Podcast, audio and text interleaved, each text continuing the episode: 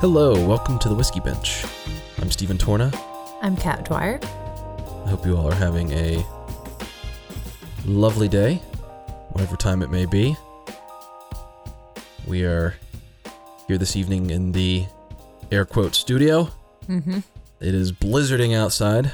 Big time. Um, it's freezing cold, and we're drinking tropical cocktails. Right. We're dreaming of sandy Yeah, beaches. So, you know, I don't know what's going on there, but Kat, how you doing? I'm good.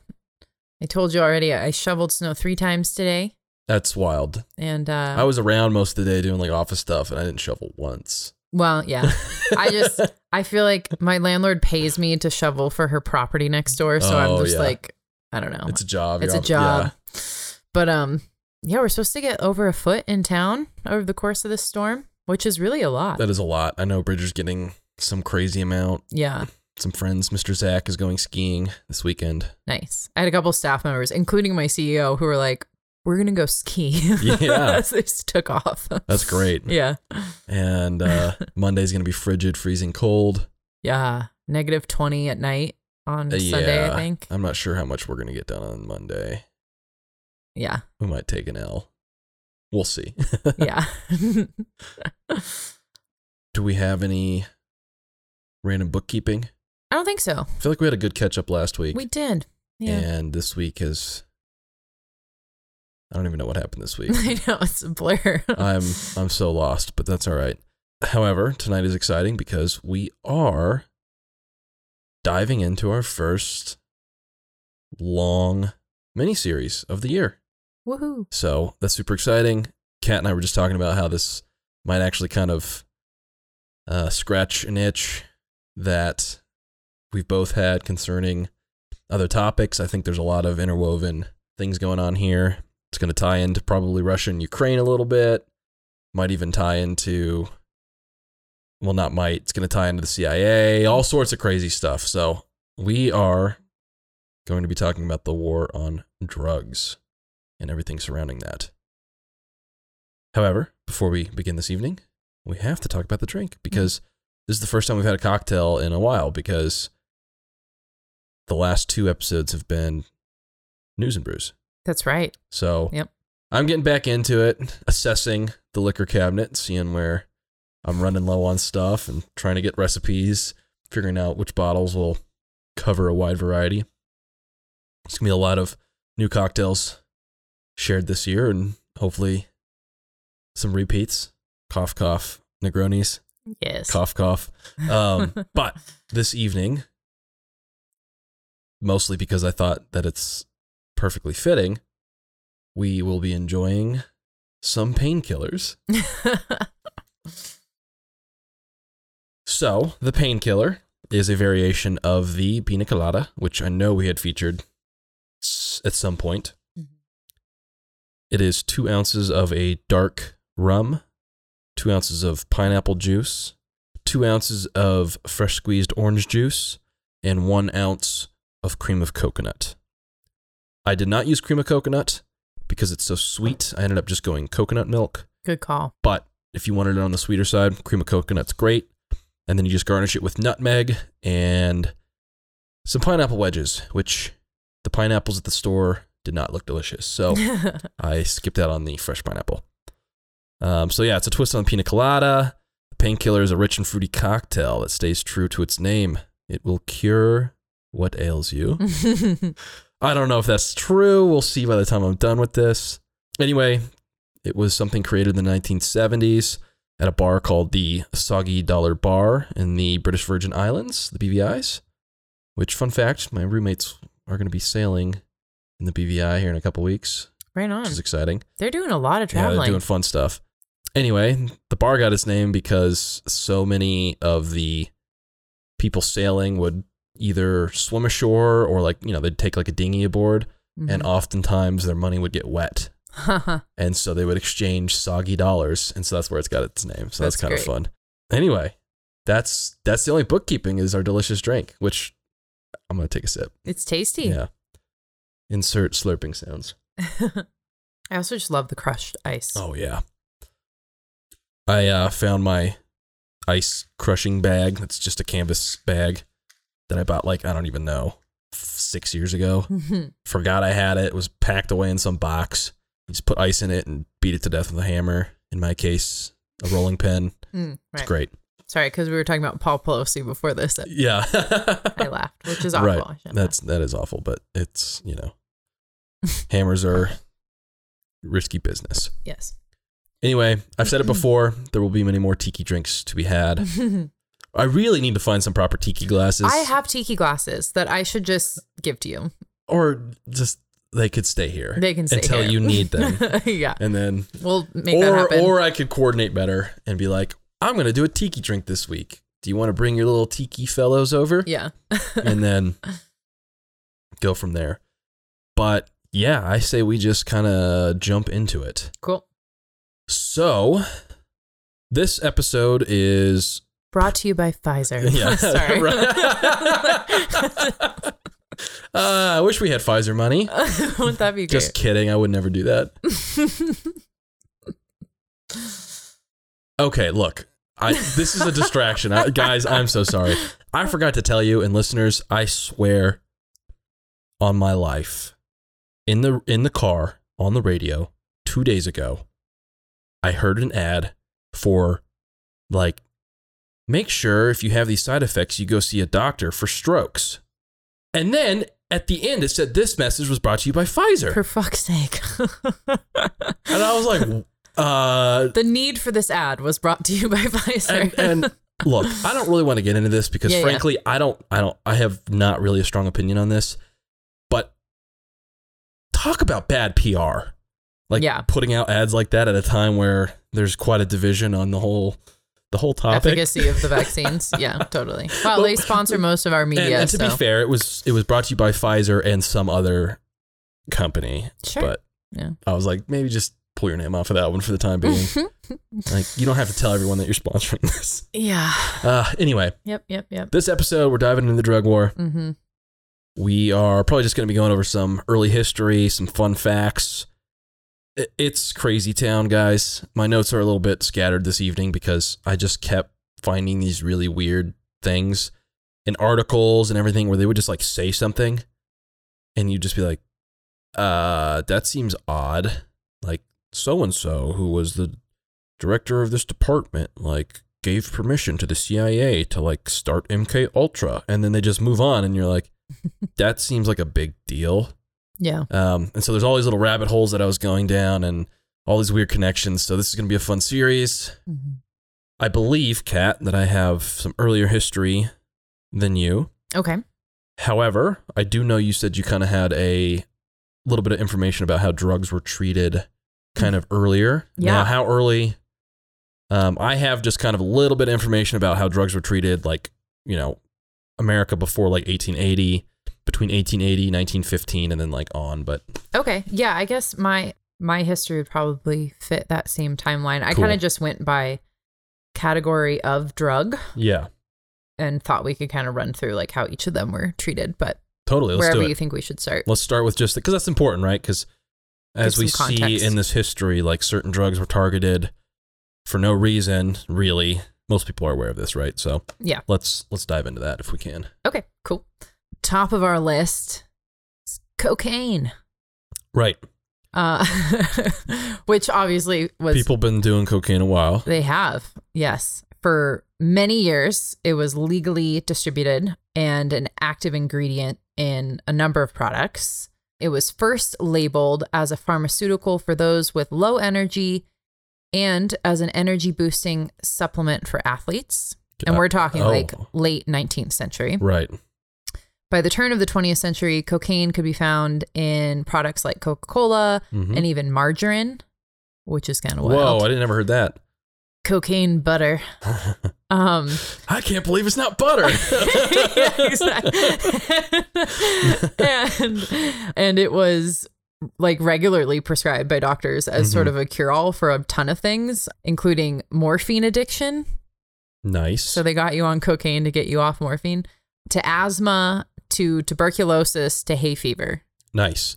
Now, as far as using it, do you have a timeline for that? As far as using it for addiction, because one thing I didn't really look into very much Mhm. was like what people's understanding of addiction was Early. Yeah. I, I at least know like before 1900, it wasn't like common Right. that people would like know like that addiction was really Right. Yeah. I think categorized. so I think a lot of these drugs were kind of used as pharmaceuticals Mm-hmm. in the late 19th century. By the early 20th century, kind of like in the decades following the Civil War, opium addiction became like apparent. Mm-hmm. And that's why at the turn of the 20th century, doctors were prescribing cocaine to get you unhooked from opium. Right. Um, and so I think so really by like the beginning of the 20th century, like addiction in to various substances became more and more apparent. right. And it kind of was in phases, right? Like Right. opium was kind of first and alcohol, and then eventually like cocaine addiction became apparent. Um, yep.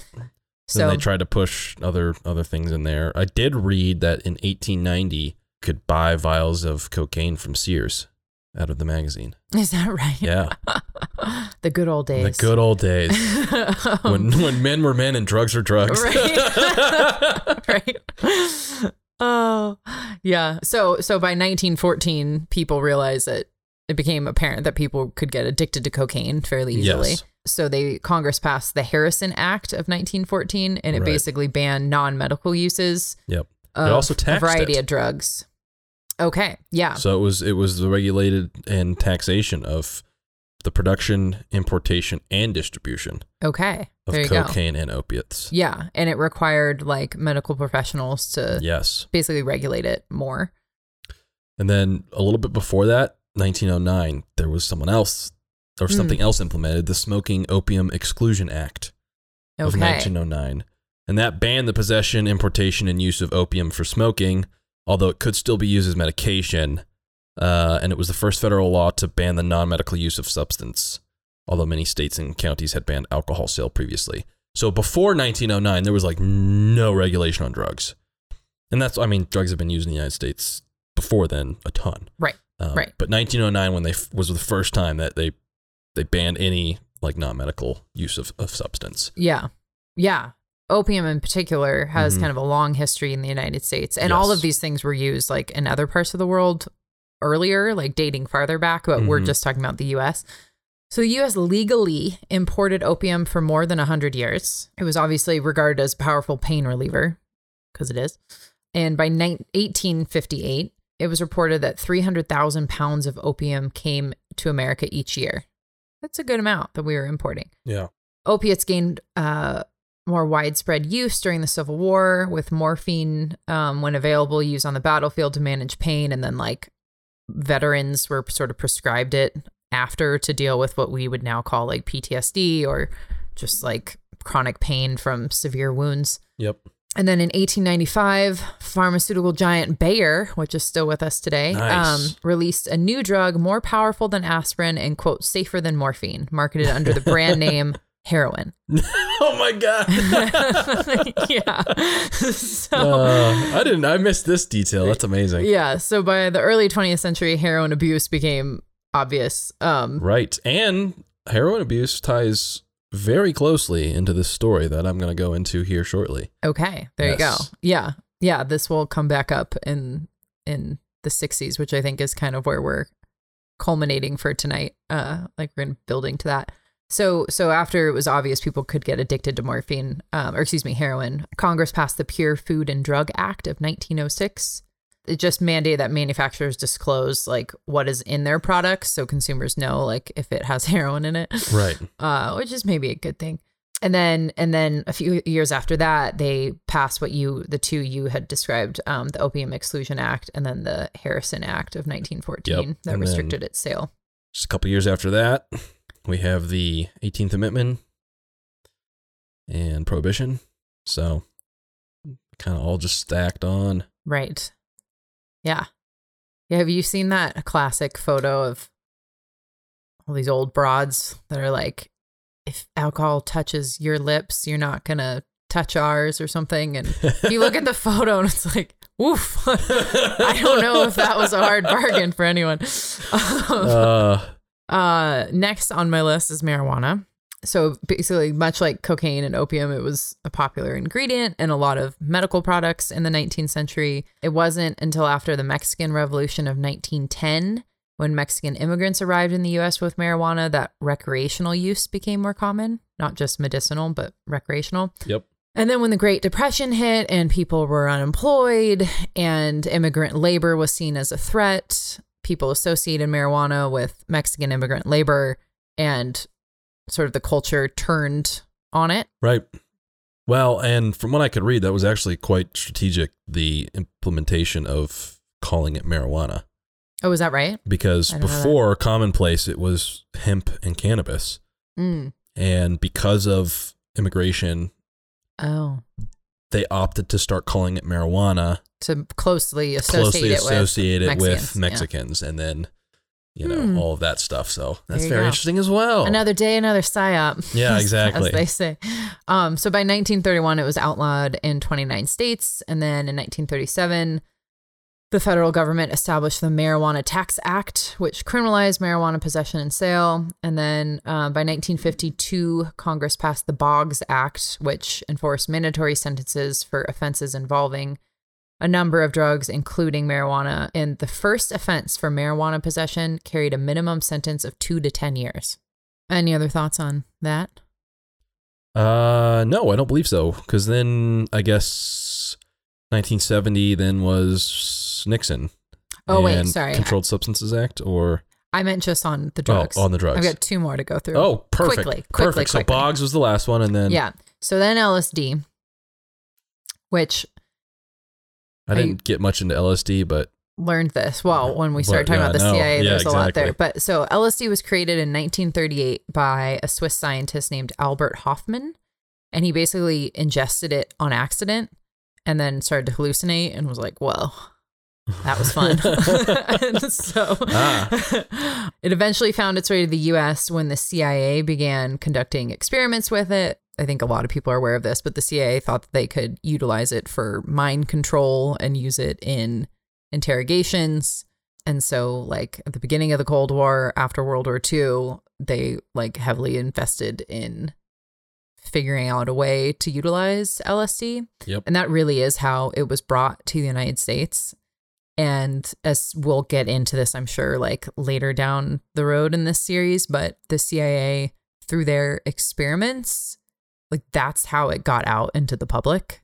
And then we criminalized it. And Yep. but basically up until the 1960s before they the CIA's like wider spread experiments with it only a small number of people had like in the US had ever done it um and it was typically people cuz there also were like psychiatrists that were experimenting with it to see how it could help with like depression and anxiety and things like that there are like stories of people who were friends with psychiatrists that like got to experiment with it and try it um but other than those limited numbers, most people hadn't come in contact with it until it kind of blew up on the scene after the 60s or like during the 60s and into the 70s. And then in 1968, Congress passed the Staggers Dodd bill, which made it illegal to possess LSD. Um, and then lastly, I'll just quickly mention MDMA, which was first created in 1912 by a German pharmaceutical company. And it was meant, it was actually meant to control uterine bleeding, Hmm. which is interesting. I don't know enough about it to explain how it would do that, but it eventually made its way to the US in the 1970s, again, through psychiatrists that were like experimenting with it to see how it could help with like trauma and anxiety and stress. And then it really didn't become like popular for recreational use and like on the streets widely until uh, like the mid 80s. Hmm. And then like throughout the late 80s and 90s, it was it's like known as being like a party drug in the rave scene. But so all of these drugs were either used for medicinal purposes and like actually marketed and sold that way, or they were like studied for medicinal purposes or like mind control. Right. but they all have like medical potential. Uh, yeah, the yeah. CIA is like, yeah, this is for medicine. Yeah. right. uh, so that's my quick rundown on that. Beautiful. So yeah, I'm gonna hop in then, and I'm gonna talk about this guy uh, named Harry J. Anslinger, All right. who is a horrible human being. Can I pause you for just Yeah. a second? Is this what year? What years are you covering with this? So this is like, um, 1900 to like Okay. 1960 Okay, cool. when he retired. Cool, cool. I just have like a little thing on on 1960 like the 60s that Oh, perfect. And I don't have much on when that. we get yeah. so, we'll we'll get there. Okay, cool. But guys, this story is insane. And as I read about this I'm and the excited. weird connections with Hollywood and jazz and Hmm. the black community and like I said, this man is a horrible human being. And like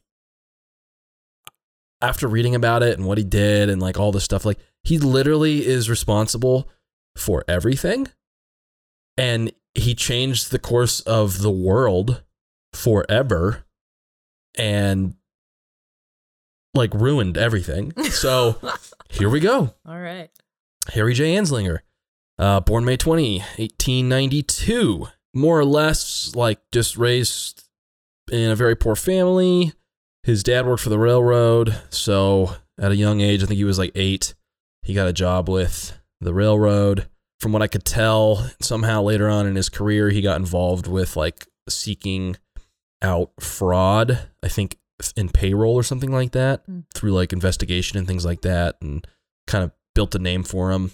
And in that, he kind of built an absolute hate of organized crime and things like that. He was one of the early identifiers of like gang and mafia operations in the United States and he was actually he was correct about that. Like he he was speaking about it and trying to get people's attention saying like no, there's these big organized networks of mafia and things like that that are running these crime circles and all this and and so he identified that pretty early and and good on him, I guess. That was the one maybe good thing, maybe. but on top of that, like you can see in statements, horribly racist person, hated black people, hated jazz music. I got some quotes on this because it's important because this ties into the story of of everything going on here. Here we go. So just just some context onto why he was targeting black community so much, which ties into why that community was targeted so much, just in general, throughout the whole early drug war and, and later or war on drugs and everything like that. But here's a quote from An- Anslinger, Mr. Harry. Reefer makes darkies think they're as good as white men, he was quoted as saying. Yikes. Yes. My Here's God. another quote. There are 100,000 total marijuana smokers in the US, and most are Negroes, Hispanics, Filipinos, and entertainers. Their satanic music, jazz, and swing result from marijuana use. Wow. This marijuana causes white women to seek sexual re- relations with Negroes, entertainers, and any others. And that is what really launched the marijuana targets later on in the 30s. Hmm. But what's really interesting is that early on, he made public statements saying that marijuana wasn't a problem. It doesn't, you know, it's Hmm. harmless. And he was really hard on opiums, cocaine, heroin, and things like that. But there's a context here, right? Like, just very, very racist. But I'm going to back up just a little bit. Basically, like I said, Harry kind of had a knack for organized crime. He wasn't a fan of that. Part of the disdain for jazz and everything like that was that a lot of jazz players were playing in speakeasies.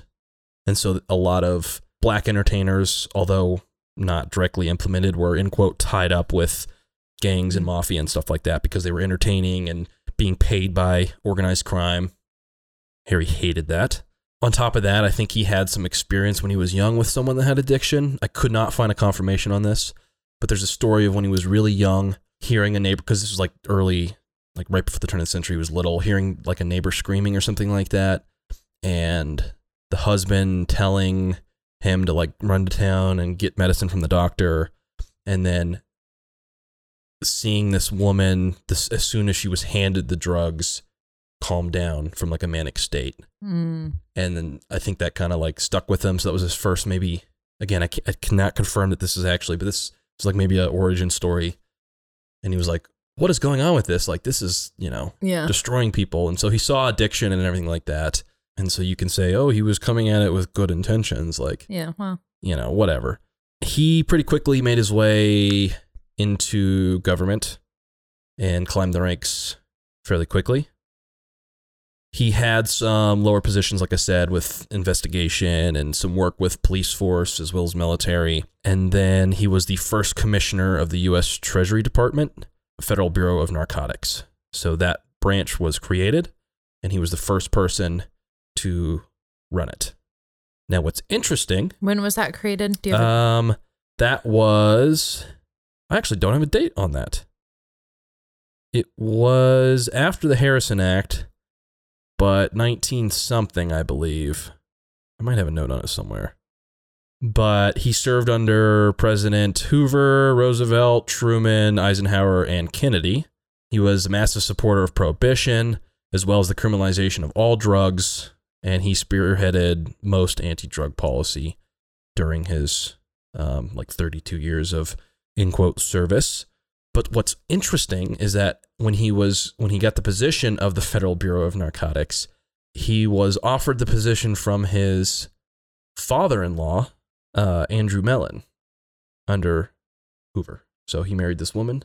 His father-in-law happened to have a lot of power, Hmm. and was probably just like, "Oh, you love like you know the whole narco or you hate the whole narcotics and everything like that why don't you come and, and take this position of power and so basically that gave him the position and the resources to launch a full-scale attack on drugs and so this meant like massive targeting of specifically the the black community and jazz players targeting them there was a lot of heroin abuse and obviously getting caught up with prohibition, everything like that. So targeting these communities. And what is wild is that he wasn't finding very much success. And what was happening is that he thought that if he went into these communities and started arresting musicians, that it might cause some strife within the community and maybe cause some infighting and kind of tear apart cohesion. cohesion. But Yeah. what he didn't realize is that it was such a tight knit community that no one could stay in prison because all of these jazz players in these communities would just post bail. Hmm. And he was burning down a budget, and you know his superiors were talking about like, "Hey, we can't keep doing this. It's not really working." And so he needed to like find a victory and kind of like attack the morale and get some success. And so this is where stuff gets absolutely crazy. Oh God. And what? I'm sorry. What was his position again? He was the head of the the Federal Bureau of Narcotics. Okay. And so Right. all the regulatory, all of the punishment, he basically was the one that suggested all of the punishment. So Yeah. intense prison. Because they had just created this, so right. it's like kind of his brainchild. Exactly. Okay. Um, and so his his rule was like dramatic drug bur- busts, really harsh penalties, you know, questionable or like fudge data as far as you know, hundred thousand people smoke marijuana and it's the majority like you know blacks and Hispanics, when like everyone was smoke like it, it was equal, you know, everyone was smoking it or or whatever. And probably really hard to get accurate data then on that. Yes. Yes. Also part of that was going through World War One, this is a side note, and seeing the need for morphine and things like that and shortages. Like between World War One and World War Two, especially as he saw a, a world war becoming more imminent, was stockpiling uh, morphine. And so he managed to, before World War II, in Fort Knox, stockpile 300 tons of morphine that was used for the war effort, Wow. which is a wild f- fact, right? But anyway, during this time, some of you might be familiar with Billie Holiday.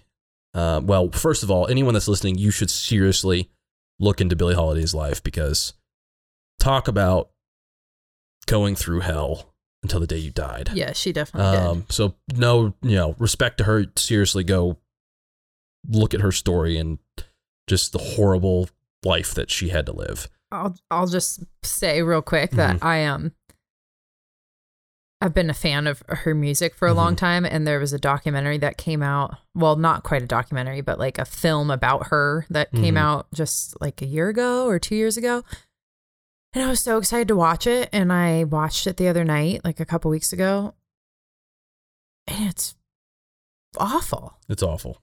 No, like her life, yes, Yeah, is yeah, awful. Like Yeah. total trauma and abuse and growing up and completely neglected with no father and a mother who was a prostitute and like horrible stuff. And she obviously fell into drugs, but the movie itself was really bad. Oh, Just like poorly executed. yeah. Like kind of bizarre.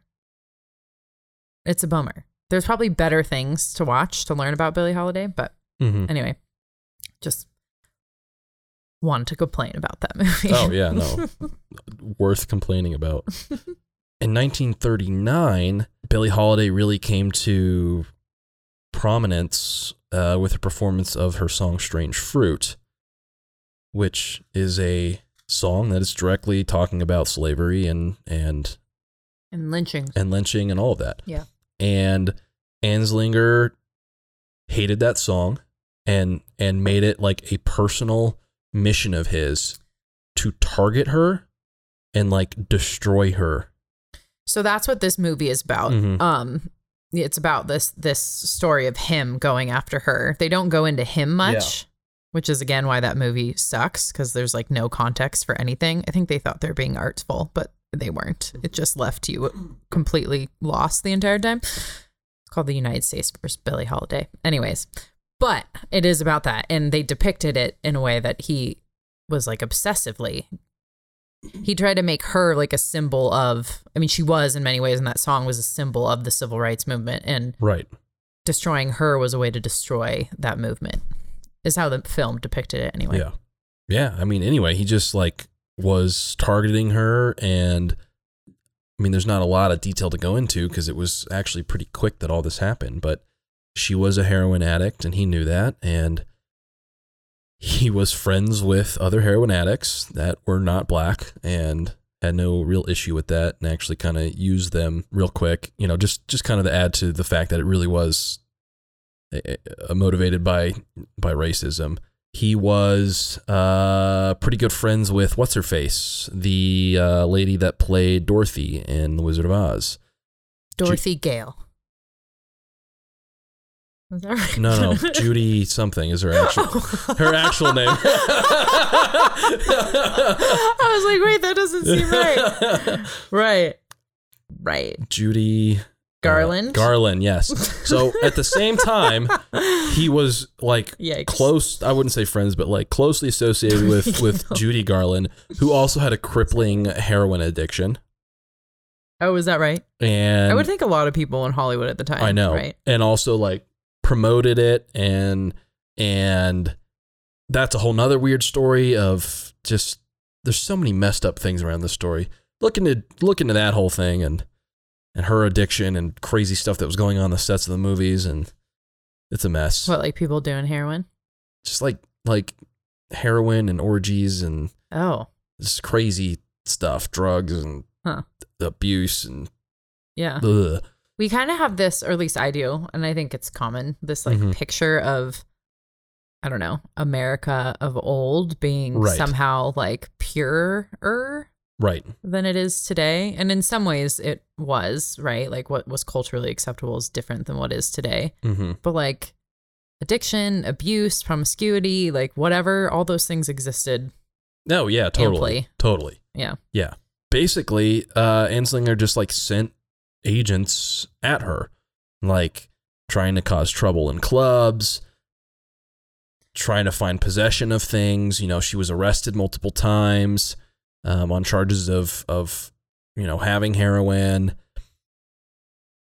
didn't they set up like didn't they have an undercover agent who was a black man that Mhm. she like kind of fell in with and eventually i think at least the way the film depicted it they like they eventually like form a real relationship and he kind of like stops targeting her but he They used him initially. So I didn't look into it this much, but what I believe is that when Billie Holiday was very young, before she started singing, she was able to track down where her mother was, and her mother was a prostitute, yeah and she got caught up in that same brothel or whatever, yeah and basically i think that's like how she survived how she survived Yeah. and got basically put under control of a pimp mm.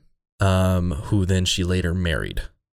Well, that's all. Yeah, that's Yes. yes. And then I believe there was another man that was an agent, Yeah. but I I don't know. I thought it was I thought it was her in quote husband, the pimp that got caught up in this, but maybe it was a different man. I think they both Maybe so. like played her. Yeah, totally. And you know, long story short, again, it's worth looking into. There's a ton. Of, I'm gonna. There's a ton of articles I'm gonna share that are a great story rundown of all this. But I mean, long story short, she finally, you know, she she went before many trials. Oftentimes, even in a time that there was, you know, a lot of racism, juries were like, "This is ridiculous. Like, sh- there's no reason why she should be charged for this." But eventually, she was unable to successfully defend herself in court, and she pled, uh, or she plead that she could at least go to a hospital and get clean, and they denied that, and she went to prison for two or three years, and then shortly afterwards ended up in a hospital due to some heart-related issues, uh, due to drug use, in which uh, Harry basically locked her in the hospital room under lock and key of agents. Went so far as to what they think is because she was in a bed, like dying, stage or place heroin in her room to try to get her on another charge. Jesus Christ. Yeah. Uh, and then, you know, yeah, they tried to plan it. I think that's where the ex-husband comes yes, in. He plant- like yeah. eventually got paid off by them or something maybe and would help plant stuff on her. Uh, but yeah, plant stuff on her to try to get her, you know, convicted again, and she ended up dying in that hospital um, of heart failure. It's it's it's it says something. It's I mean, she was influential, obviously, and like that's why he targeted her. But the obsessive nature of his pursuit says a lot about him Yes. and his own trauma and bizarro relationships. I mean, he was he was obsessed. Yeah, absolutely. And kind of given like and i guess it's because it was like a new bureau but like given sort of unlimited power it seemed like Absolutely. And this is the time when when uh, spy agencies are being formed, as we talked about in the history of the, the Russia Ukraine. I mean, yeah this is directly at that time. And so Harry, uh, being head of the FBN, worked really closely with the spy agencies. And he began corresponding with General William, aka Wild Bill Donovan, who was the founder of the OSS, Office of Right. Strategic Services, which turned which into turned into the CIA Mhm. and Federal Bureau of Narcotic Agents and Harry himself provided training to the OSS for undercover work, for surveillance as a result of his experience because a lot of what he did was this kind of stuff. And he was also involved in again investigating crime circles. So I guess he was qualified to do that, but worked very closely with these with these agencies. So, you know, he was working on finding connections with mafia and drug trafficking, which led to something referred to as the French Connection.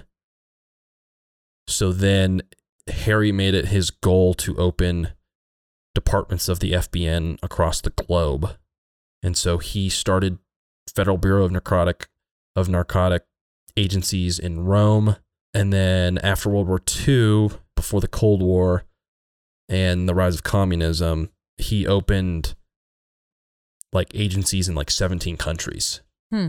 that were spying and investigating and trying to track down drug traffickers across the world.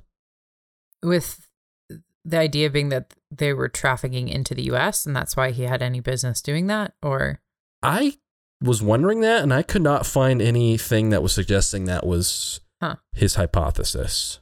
hmm Which, really really into it yes, like really into it.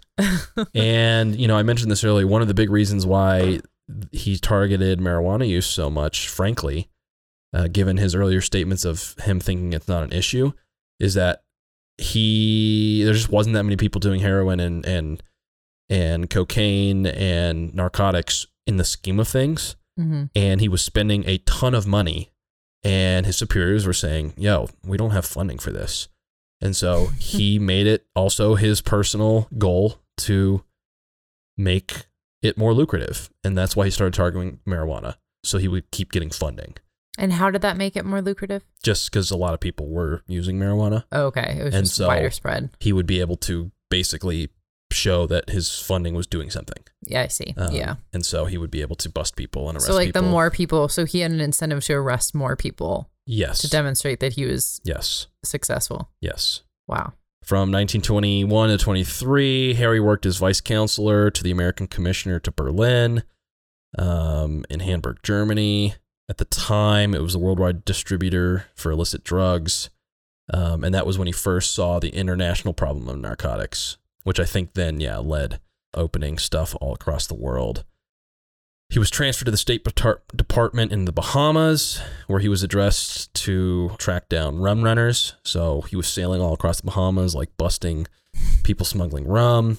Also fitting while we're drinking rum tonight. Right. Um, and then like worked with British to try to get them to be more active in enforcing like the rum running. Is this post World War II at this point? Yeah, this Okay. is no, no, no. This is in between World War One and World War Two. Oh, okay. So this is 1926. Got it. Okay. Um, wow. So this, I'm, I'm going back a little bit. This is before the Billie Holiday thing. Mm.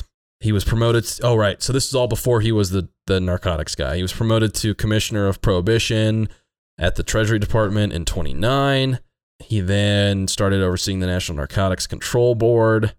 He suggested reform to the Volstead Act, which had to do with prohibition. And then in 1930, the Bureau of Narcotics was created, and he was named head of that that commission. I just want to close off here before maybe we tie into the little a little bit of a, a different era. You know, he up through the 60s was in this position and deeply entrenched in the the war on narcotics, marijuana, ties with CIA. And this is something that I did not get to dive in very much, but I did mention it to Kat before we started. Harry was the one that signed off and gave approval to to give this position uh, to White to become a CIA consultant.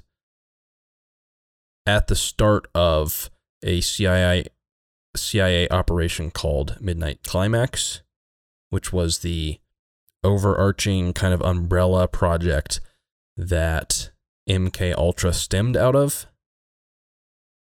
And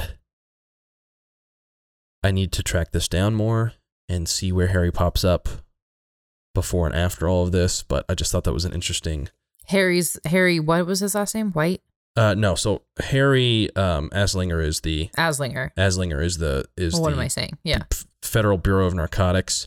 and he's signed off on the CIA's what eventually became MK Ultra and Yes, yes, exactly. So he saw he signed off this guy named George Hunter White to become an agent for the CIA, who then was like pretty intimately involved in the MK Ultra thing. Mm, And he's the one that formed and was responsible for creating like multiple brothels run by the CIA across Right. the United States. right, which is how they. That's like uh, was their way of experimenting with the drugs, like getting people to go there to experiment with the drugs, and Yes. also a way to Because specifically, at least at the beginning, the goal of this experiment was basically to see how sex and LSD combined. And they just used, sounds fun. they literally just like drugged people, like yeah, patrons yeah, of, totally, of, of these brothels. totally. And then Yeah. would just like behind me, like research them. Well, and Yeah. they would, and they'd use the women, like the women, the prostitutes were basically like agents Yes. at that point. They were actually prostitutes, but they were like getting paid off by the CIA Yes. to, they would dose the men. Yep. That was the ex- center of the experiment. And then the women would like see what they could get out of them in Right. that state. Yep. It was the swinging 60s, and the CIA was like, how can we combine these two? Yeah. Things oh, yeah. to totally. Get the Russians. Yeah, and then wild. you know, just one last thing too, with you know, tying into the the whole you know horrible racism associated with all of this. You know, part of Harry's whole campaign as well, on top of you know black and Hispanics' use of marijuana, was also you know Chinese use of opiums, especially with the rise of communism. Pretty easy propaganda target, and Right. And yeah, all that kind of stuff. So a little bit disorganized there. I'm sorry, guys, but read read about this guy, read about Billie Holiday, and it's just insane. Yeah. You're like, how is this even real life? I mean, really, the way he targeted her explicitly is um, it was kind of bizarre. I mean, it speaks Yeah. to her the power she had and Right. influence she had, but Right. also, like I said before, it's, it reveals a lot about that guy's psyche. Yeah. Yeah, so that's like context for, you know, late 19th century when this stuff was first gaining popularity for medical purposes and then eventually recreational, the turn of the 20th century, and then the federal government realized for a variety of reasons, some of it just driven by like wanting to quell racial tensions and a push for equality, um, criminalize a lot of this stuff. I just wanted to talk about one year in particular before we close out, and that is 1968, because it really seemed to be like the year that changed America and also the year that sh- shifted this idea of a war on drugs and kind of made it more of a real, not real, but more of a concentrated effort.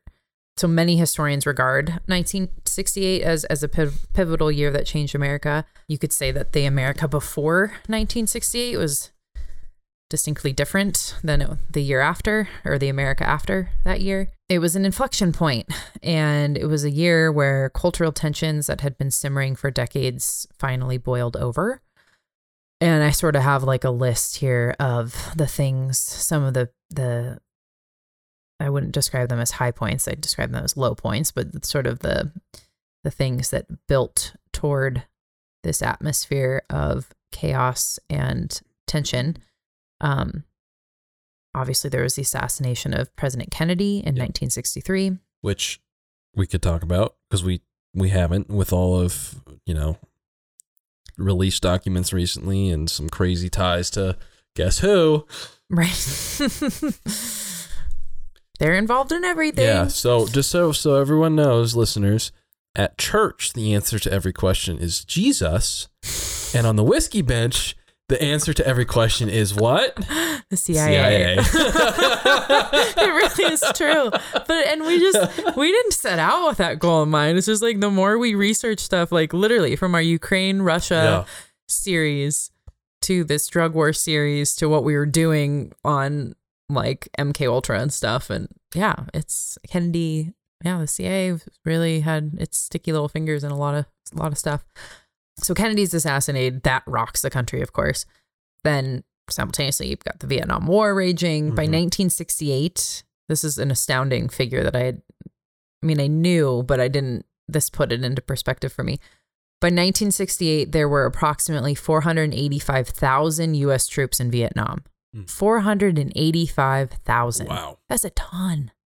Yeah. A That's a ton of which were unwilling, right? Total. Yeah, Yeah. right. Drafted. Drafted. Young men. I think I forget. I wish I had this figure in front of me. The median age was, I mean, they were like 19, 18, 19, 20 year old boys. Yeah. Like they were kids. And also in 1968, over 20,000 had been killed, Americans.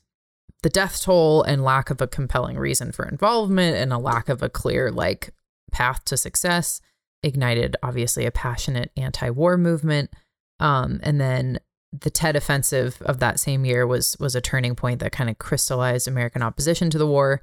The Civil Rights Movement, of course, was gaining steam throughout the 60s. By the latter half of the 60s, by 68, it had grown sort of, you could say, impatient and then militant. You have the assassination of Martin Luther King in 1968, which, Which is another Oh, yeah. Right, yeah. CIA is CIA involved in that too. involved in that. Yeah. Um, and that obviously sparked more racial tension and not tension, just full fledged like combat. Then Democrat presidential candidate Ken- Robert Kennedy is assassinated in 1968. That rocked the country. You have the rise of feminism and culture war over, you know, sexual promiscu- promiscuity. Um, you have birth control pill hitting the Mhm. market. That changes everything for women. You have the hippie movement and sort of this rejection of traditional values and then pitting kind of young versus old. And then the pervasiveness of the tube, quote unquote, like television Mm. becoming more affordable, being in everyone's home. nightly news. People are seeing. They described the Vietnam War as like the the living room war because it was like the first time where everyone's watching this stuff on their television, right? And it's mass media that's communicating these things to the public much faster than it had ever been communicated before, and it kind of turbocharged the evolution of American culture. So these are just that's just a sampling of the chaotic things that were happening throughout the 60s and a lot of it culminated like the assassination of MLK in 1968 in that pivotal year. So that was also the year that Lyndon Johnson established the Bureau of Narcotics and Dangerous Drugs because at that point addiction was clearly an issue but drugs more than that drugs had been associated with this counterculture, whether it's civil rights counterculture or feminism and that counterculture, or it's the hippie movement and that counterculture, or the anti war movement. Drugs became associated, rightly or wrongly, with each of those things. By the time of the president, presidential election in 1968, which Nixon won, President Richard Nixon won, Mhm. a good portion of the country was, I think, kind of reeling and sort of shocked by the cultural changes and definitely associated those changes with drug use Mhm. and were sort of ripe for somebody to quote unquote do something about it.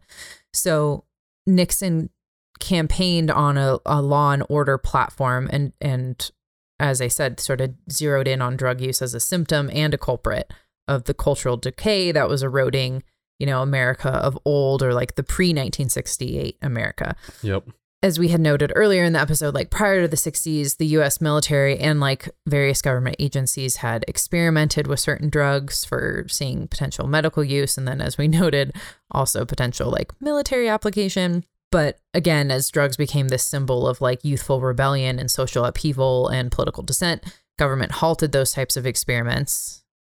Or, well, they did by the end of it. I mean, MK Ultra and all that stuff was happening like throughout the 60s. So by 1968, the government was like, we're not experimenting with this stuff in the way that we had in the past. And now we're going to start, we're Mhm. going to war against it. Um, so by June of 1971, President Nixon declares the war on drugs. And that's like the official, that's when that term is put into the American ecosystem. And that's when it really kicks off in a concerted way. So he dramatically increased the size and presence of federal drug control agencies and pushed through measures such as mandatory sentencing and no knock warrants, which obviously changed law enforcement and changed law Yes. enforcement's interaction with the public. Right. And then this is sort of the smoking gun quote that lays it out and speaks to a lot of what you were talking to earlier tonight with like uh, what really motivated this effort to quell drug use. A top Nixon aide named John Ehrlichman, who was in Nixon's inner circle throughout the Watergate scandal, Mm-hmm. and Ehrlichman actually wound up being indicted and going to jail for that. And so later in life, much later, out of jail, old man, nothing to fucking lose. Right. He's interviewed and about sort of the war on drugs. And this is what he had to say. So I'm, it's a long quote. I'm just to, I'm to read it in full. He says, quote, you want to know what this was really all about? The Nixon campaign in 1968 and the Nixon White House after that had two enemies the anti war left and black people. You understand what I'm saying? We knew we couldn't make it illegal to be either against the war or black, but getting but by getting the public to associate the hippies with marijuana and the blacks with heroin and then criminalizing both heavily, we could disrupt those communities. We could arrest their leaders, raid their homes, break up their meetings, and vilify them at night, night after night on the evening news. Did we know we were lying about the drugs? Of course we did. End quote.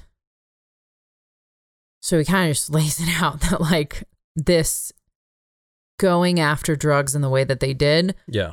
was a way of It was convenient for a different their political ends. political end. Yeah. And we are going to see that when we get into CIA and cocaine, especially in South America, and how it wasn't ever about the drugs.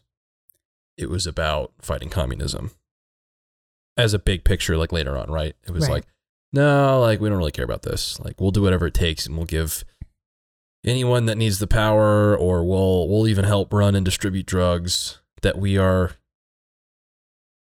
heavily like you know punishing people for being in possession of. But like we will be the ones that distribute it to our citizens right. Yeah. if we can, you know, take out the communist leader in, you know, Guatemala or whatever. You know what I mean? Like Right. Right. crazy. Yeah. But yeah, totally. And I think, you know, I don't, I would assume that neither you or I are, we're not at, Whiskey Bench is not advocating for people to do heroin. No. Right. But I think it's very well established that the war on drugs has been a failure. It's wasted a ton of money, and we'll have some specific figures, I'm sure, in later episodes, but like it's wasted a lot of money. It's wasted a lot of time and resources. It's wasted a lot of lives Mm-hmm. And we don't really have much to show for it. And there are some ideas that I think are innovative and f- seem radical compared to the status quo about like legalizing things that, you know, at a certain point, it's probably worth experimenting with a different approach when you're saying the current approach has failed over and over and over again and had such a high cost. So I don't think, again, Whiskey Bench isn't advocating like that people do heroin, but I think what we are advocating is that the war on heroin and other drugs hasn't diminished the abuse of these drugs, but it's cost a lot. It has, yeah. And it'll be interesting to get to talk more about also where not only did it fail, but actually probably Accelerate. accelerate the issue as far as creating tension where there never was Yeah. in communities of people that were smuggling drugs. Also, just the fact that it makes it more, you know,